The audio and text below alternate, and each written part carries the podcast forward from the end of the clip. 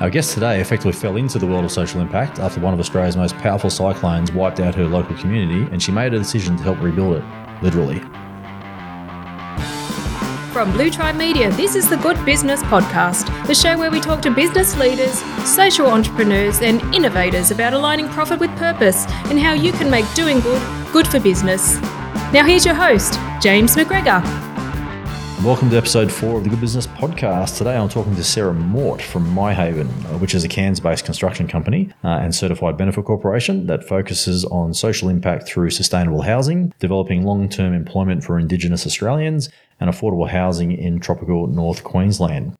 Now, Sarah's always been a bit of a trailblazer. Uh, in the 1990s, um, she was a, the first female project manager to be employed by construction giant Multiplex working on large scale construction projects in Sydney. Uh, and now she's blazing a new trail as a director of MiHaven, proving that profit and purpose can be aligned. In today's episode, we talk about how a natural disaster mixed in with an innovation award and a chance meeting led to the establishment of a construction company with a social purpose.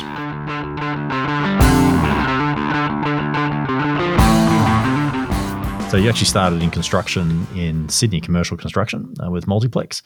Um, so how did you go from, I guess, commercial project management on commercial large scale construction projects in Sydney to leading a social enterprise in far north Queensland? It was a bit of a love story and a bit of a survival story. So I, I didn't sort of walk out of Sydney going, um, let's go to North Queensland and change the world. I um, probably reached my peak as far as what I wanted to do in Sydney at the time back in sort of 2010, 2011. And uh, no, it goes much further than that. Sorry, it goes back to 2004. I'd left Multiplex in 99, set up my own boutique sort of consultancy business in Sydney um, in 2000. And actually, in 2004, a client asked me to come up to North Queensland and look at some property development opportunities. And as you may remember, they were the golden boom days before the GFC where money was flowing and everything looked bright and shiny and, you know, opportunities. So I found myself in a place called Mission Beach, which is probably one of the most beautiful places in the world, um, but very isolated. And um, I was up there scoping out some work and I was in a meeting with some. Um, my background's town planning. Originally, I was a town planner, um, and I was having some scoping discussions with the council up there just to see economically what was going on with the with the region. And literally, the town planner gave me uh, my future husband's business card and said I should call him because he was looking at exactly the same things that I was looking at from a property perspective and I recognised the name and um, said a few questions and realised that this particular person had been at school with my brother back in Melbourne, you know, a lifetime ago. And I rang James a week later and we met in North Queensland and sort of the rest is history. So uh, he came from a construction background and I came from sort of a property sort of project management background. And we moved to Mission Beach in 2004, I think it was. Um, and we were there just doing normal property development projects. Um, and we got a few projects out of the ground and developed and sold. Uh, and then we were hit with a cyclone in 2006, which uh, was pretty catastrophic, um, Cyclone Yasi. Um, and then we were hit by another cyclone in 2000 and when was that cyclone? 2011, which was the big one, which really wiped out the region. So that's sort of how the social enterprise story evolved. You know, honestly, the word social impact it wasn't even my vocab back in those days. I was just sort of um, you know, James and I found ourselves in a very isolated place where we thought we'd stay for a year. And then every year we stayed in North Queensland, we found we were there for another year. And the longer we were there, we, we found ourselves getting more and more deep rooted. Um, and when the second major cyclone came through and literally the town was, you know, flattened, um, I was pretty close with one foot out the door and going back to Sydney and going back into my old sort of background and connections and networks of developing. And, you know, I really couldn't see the future of staying in North Queensland. Um, but through that process, uh, we were a tiny team. It was only my husband and I at the time, and we had a sort of like an office manager, and she put us in for an innovation um, award, um, a government award. And uh, long story short, James and I actually won this major prize. Um, and it was, it was, the back end of that was James had been thinking for a long time, having lived, you know, in, in Melbourne and Sydney, as to how can we build more robustly? Um, one of your passions, James, more sustainably. Um, and we had actually been working with some engineers and some architects up here about what we called you like uh, future proofing sort of cyclone rated homes. Um, so we weren't even at the, that, that point in time looking at the spectrum of social enterprise. We were just really looking at how can we do more sustainable housing in North Queensland, given the fact that the region is exposed to extreme storms. And then when we won this government award, which was sort of a panel of venture capitalists in Brisbane, and we had to sort of really, it, it, forced us to write a business plan as to what we could do with the sort of technology and innovation of the product we were thinking about. So that's how we started. Um, and that's how it grew. So, so you almost sort of fell into it by you know. We fell into it. you know, we we didn't wake up one day saying we're going to save the world. We were actually asking the world to save us, and that's what the world gave back to us. And then we went, wow. And, and then you know, then there's a sense of discovery. You know, you go deeper into your community and go, well, I, you know, I had a pretty privileged life growing up in Melbourne and Sydney, and you know, had all the infrastructure that a lot of us have with, you know, parenting and good family, and you know, got the opportunity to go to university, and you know, I never second guessed, you know, the opportunities that were given to me. But then when you work in remote communities and regional communities, you just realise that not everybody gets that opportunity, and I think if you're looking for some sort of life legacy, um, and that's why I think any business can convert to be a business of purpose. You've just got to think about how you can filter that back into what you actually love doing passionately, and then how you can actually influence that sort of social change. Did you do you ever did you ever get to a point where you were very deliberate about the social impact? Oh, yeah, de- definitely now. I mean, absolutely. So what happened was when this all started happening, we sort of suddenly had a, you know a few million dollars worth of projects sort of in front of us that we had to you know to create back to the community and design and engage and train. Um, but once you've done that, you realize, well, we're now on a course, and now we need to work out how we then convert that into a proper business plan and you know create that business you know long term. And I was invited. Someone heard about what I was doing down in Sydney, and he was with Macquarie Bank, and he said, "Sarah, you, your business model is very powerful." You know, and I didn't even know what a social enterprise was then. And he invited me to fly down to Sydney and have lunch with um, some of Macquarie Bank's private clients that were all, um, and a lot of family foundations that were very, um, very much into this whole idea of social impact. And I was invited to be part of this forum and talk and, and share what we were personally going through and how we were converting our business model. And through that lunch, we, we, we eventually met the key investor that came in to support our business, he and his wife, uh, Roger Allen and Maggie who Roger said, what I, what I can see with what you guys are doing is your grassroots, you're on the ground and actually making it happen. Um, but if I help you work out how to scale this business model up, we can actually really have some real impact into um, into regional Australia and, and, particularly with Indigenous communities, which was his number one passion. So you came from that construction background, you sort of almost serendipitously fell into this idea of social enterprise. The background you had, what, what was the, what was the hardest transition for you from going from thinking like a traditional property developer to thinking actually our business can actually make a really big positive impact in our community? Was there a uh, the biggest challenge is is getting sucked into government policy. So. Uh, one very wise person who uh, was another influencer for us to move to Cairns, who actually was the landlord of our building.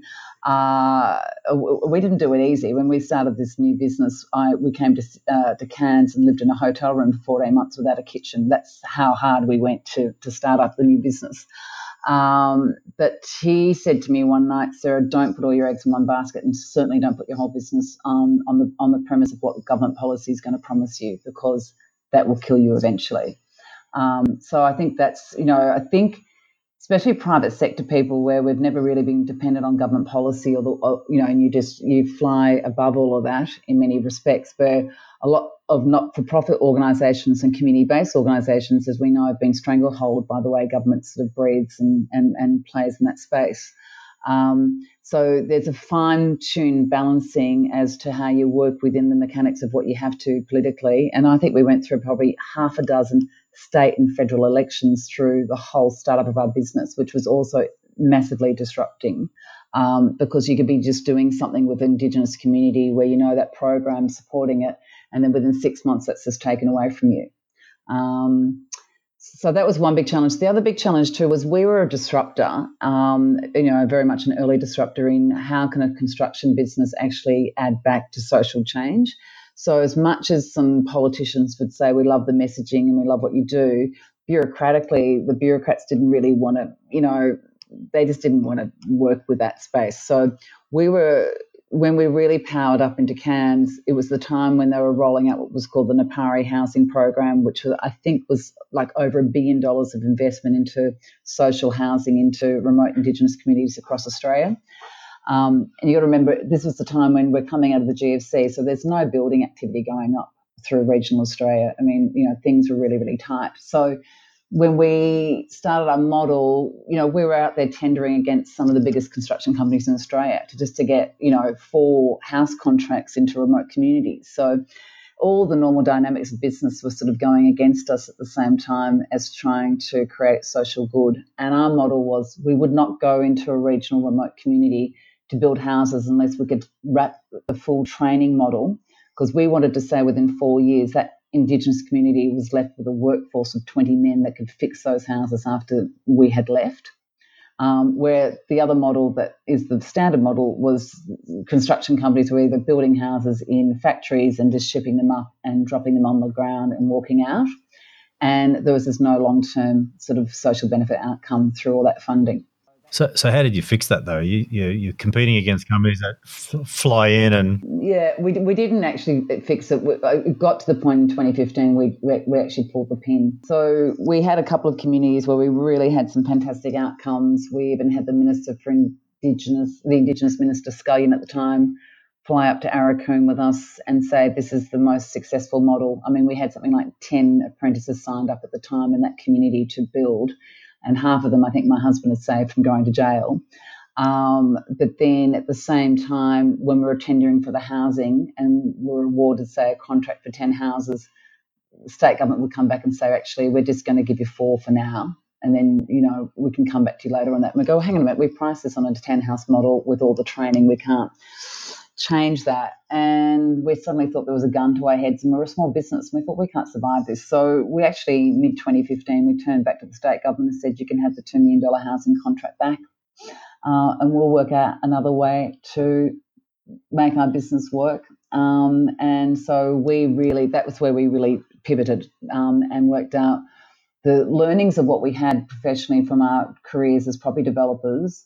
If we could adapt that model into a place like Cairns where everything was going to be more cost effective because if you go working remotely, it's like 200% more expensive to, to um, actually deliver any programs in remote communities. So we just went back and said, let's create our own pipeline of boutique property development in Cairns, which is normal business.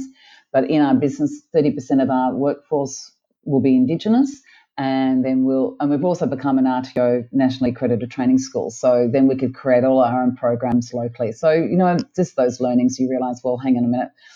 Um, working against government and working remote places against government, unless you're a massive organisation, you're just not going to survive. So we had to work out a way that would make make sense and, and business purpose, you know, in in an area that we're living in. Yeah, which is a shame, really, because the you know there's almost the rise of the social enterprise is blurring the line between what would have traditionally been government responsibility around employment and training and social good um, versus commercial. Um, so it's a shame that I guess procurement processes uh, in government haven't kept up with um, some of these social impacts. No, we at the time we got told by a particular bureaucrat at state level that as much as he thought was you know a great story about what we were doing, their prime interest was to get the housing out and built as fast and as cheap as possible and uh, to the financial year calendar, um, and forgetting that half the year up in North Queensland is lost through the wet season. So uh, it's an incredibly difficult space to navigate through. I mean, I think some of those conversations may have changed in the last few years, but um, you know, as we know, we're at the whim of whatever's going on politically, and uh, to survive in any business, and especially a social sort of focus, socially focused business, I think you've got to find a way that makes it independent from those uh, influences in some respect. Yeah. So what so what does MiHaven look like today? So you mentioned that you're doing training and property development. Yeah. So we're now we've, we've really I mean we've evolved into sort of we've got four sort of arms of the business. Construction's you know very much a strong part of the business. Um, we also have a very successful RTO training school, which is just expanding um, on all fronts. We're now delivering training. We've gone from one school in a remote community this year to taking on 14 schools next year. So we're delivering sort of furniture making, cabinet making, um, skill base there. And then we use the pipeline of all our relationships and our supply chain that we use in the construction industry to help these younger people to go out into the workforce and get apprenticeships and, and employment. Um, so I think that's a very good dynamic model where you look at your supply chain and see how we can use that network to come back and you know get them to influence really good outcomes for employment. Um, and then we've gone out and developed the first ever premium purpose built student accommodation in Cairns in the last 12 months. Uh, so that's about a $10 million investment that we have with a number of foundations and investors out of Sydney. And the goal in that business is to, well, we're aiming at the goal was like 10% of our students would be Indigenous. I think we average about 30% of our students staying in the student accommodation are Indigenous. Um, and then we have the property development arm. So, you know, we're always going out buying and selling and doing boutique property developments we're also partnering up with Access Housing, which is a big housing co op in Cairns, and building the first ever housing for women suffering from domestic violence. So we actually help them secure the grant money for that, and we've designed it and we're building it. Um, and we're also about to start working in, in the NDIS spectrum and looking at doing some pilot housing programs for um, people uh, needing housing in, in, that particular spectrum. So lots of things. uh, so, and you operate a for-profit model? We operate a for-profit model. Yes. So that's amazing. What about impact? How, how do you do you measure measure your social impact? Yeah, we do. Yeah. Um, so, so did, oh, there's different measurements. So you know, with the student accommodation. Uh, you know, we, we measure how many stu- how many bed nights that we provide for um, Indigenous students, um, and then we also probably track as to how much mentoring support we provide them when they're coming down from community and and uh, and then we do surveys and, and, and collect data that way. Um, same with the training school. So uh, um, RTO training school, we measure as to how many students are Indigenous to being non-Indigenous or maybe um, uh, needing you know special support. So that data is collected. Um, and then just within our own workforce capacity plan, just you know being really conscious about when we are um, providing new employment opportunities for young people.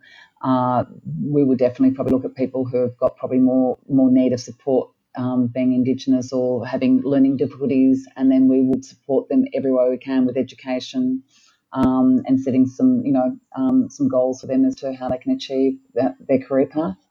Yeah, and have, have you found there's been other flow on other than I guess the the sense of giving back? Is there, have there been any other like, positive flow on effects to your business of, of, pivoting to this social purpose? Yeah, I think so. I mean, uh, even people who uh, buy a MiHaven home um, or even come and look at the properties that we develop in Cairns, so often if I'm there on the weekends, many people they go, "Oh, I've just read your story on on your on your website, or I've heard a podcast or something." They said, "I just love."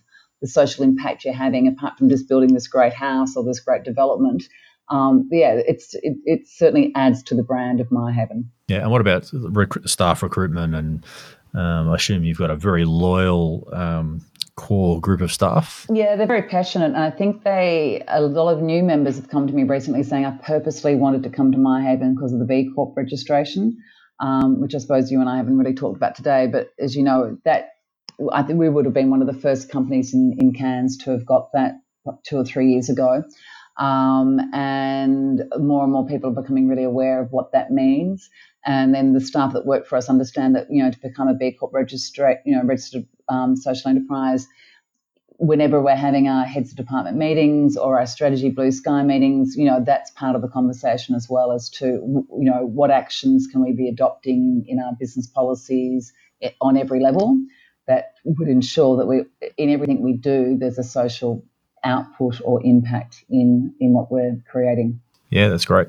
So I, I think it's amazing. Great, great business model, uh, and it's a good inspiration for others, even outside the construction industry, to show how they can do this.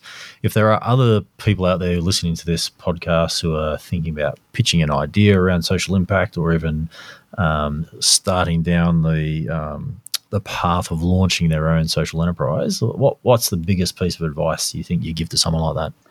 I think you've got to start off with aligning what your what your number one passion is and what your skill sets are, and then saying how can that be aligned to a social benefit. So I'm a true believer that nearly every business could be modified to, to be a business of purpose because you just got to put a little bit more effort into considering the impact of what your actions can be and what and how you could actually leave a legacy or, or a positive flow on uh, from a social sort of impact perspective, if you know where I'm coming from.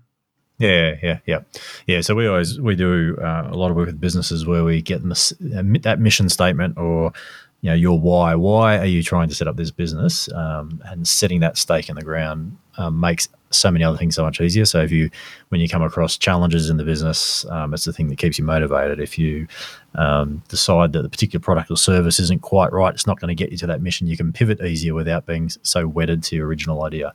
Uh, I think it, having that mission focus and alignment of purpose is uh, very powerful on lots of levels. Yeah, and it also helps you to filter what you what choices you want to make or what choices you know because when you start a new business, you have everything at you and you want a bit of all of it. And then you've got to say, okay, what am I really good at? Where am I going to make profit? Um, if you have too much, you know, for us at one point in our business model for the first few years, say 2012 to 2015, I'd say too much was trying to do too much social impact in remote communities, which made us very dysfunctional and very exhausted. You know, like we, it just, you just can't put all your eggs into that one really hard area to work in day in, day out.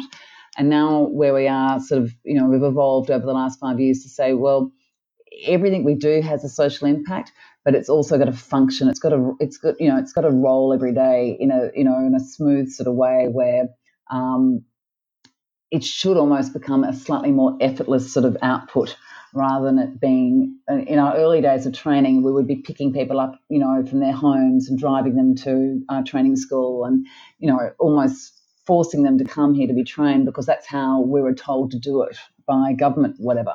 But realizing now, I just know when I go to an Indigenous community, I always say to them, Are you ready for this change? Because you have to want it. I'm not ever going to walk into someone's community now and tell them what to do or what, how they should change. I think when they want it, they'll come to you and then you go, Okay, let's partner. And I think the idea of collaborating and partnering is really important in, in, in these sort of social enterprise models if someone's listening to this podcast, what, what would you like people to do after listening to this podcast? Depends what their motivation is. so I don't know. I mean, you know, you could you could sit back right away and just say, what uh, what what does my business look like now, and w- what little tweaks can I make to be more socially aware? That could be just the first thing you need to do. So you'd look at your existing existing client base and saying, okay, is there anything we're doing here that together we could be getting something further back? So when we opened up the student accommodation, the first thing I did was have a conversation with the university saying, look, I'm prepared to give X amount of beds um, as a scholarship program. Are you willing to partner with me for a scholarship program? And my purpose is I want to bring in Indigenous students so they can get into doing a bachelor degree in whatever. Um, so I think everyone's got assets and it's a matter of putting those assets together and maybe giving a little bit back to get something more in return for everybody. And don't be greedy. Great piece of advice. Um, so, if people want to learn more about MiHaven or get in touch with you, what's the best way they can connect? Uh, well, you can go to our website, which is just MiHaven, which is M I for Italy, not M Y, M I H A V E N dot com dot au. You can email me, Sarah at uh, Sarah S A R A H at mihaven.com.au um, or you can ring us. So all the information's on our website. So I'm more than happy to share the story and support anybody who wants to know more about how to be uh, a business of purpose. Yeah, well, we'll, we'll, we'll provide um, all those notes in the show notes as well. So for people who haven't got a chance to write things down, um, they'll all be on the show notes. All right, so um, we could talk all day on this topic, but uh, we're on a clock. So how about uh, let's let's wrap up with our uh, mad minute. So five questions, sixty seconds. Uh, what's the best piece of advice you've ever received? Uh, follow your passion. Uh, what's your favourite business book? Oh, there's too many. There's too many. I mean, you know, the four-hour week used to always amuse me, so we'll go with that one. A four-hour work week, great, good choice. Yeah, and I haven't achieved that yet. So anyway. uh, well, probably is, that, that's the problem with a social enterprise because you actually enjoy what you do. Um, sometimes it's not work, so um, trying to do it in four hours when you want to do more doesn't always work. Yeah, true. Um, favorite business tool or resource that you use to deliver impact through your business? I love writing, so I suppose it has to be writing. It has to be just you know, um, you know, putting stories together and sharing stories. Uh, what's your favorite quote? Oh boy. Too many to choose Once from as again, well. there's so many. There's too many to choose from. Um, I just couldn't give you. I just couldn't ham one up straight away. So um, I'll leave that one to you. no worries. All right. So if you if you go back in time and give your 20 year old some self some advice, what would it be? Uh, to uh, to be agile, I think is really important in business. Um, so not to be closed-minded um, to to where opportunities will arise from, and that when you align your passion to your purpose, I think doors will always open to you. Awesome. And do you think your 20 year old self would have listened to you? No, I was having too much of time partying, but that's okay. And networking, uh, relationships and networking are key. So for me to be up in North Queensland, but my whole life was in Melbourne and Sydney. So those relationships in Sydney and Melbourne have seriously supported the growth of MiHaven in North Queensland. So I think don't forget, even if you spread yourself out into these, you know, further regions in Australia, you never forget the you know the support of a, of a really strong network can really help you. Well appreciate your time. Love what you guys are doing at uh, Haven, and uh, we hope to see great things from you guys in the future. Okay thanks so much james.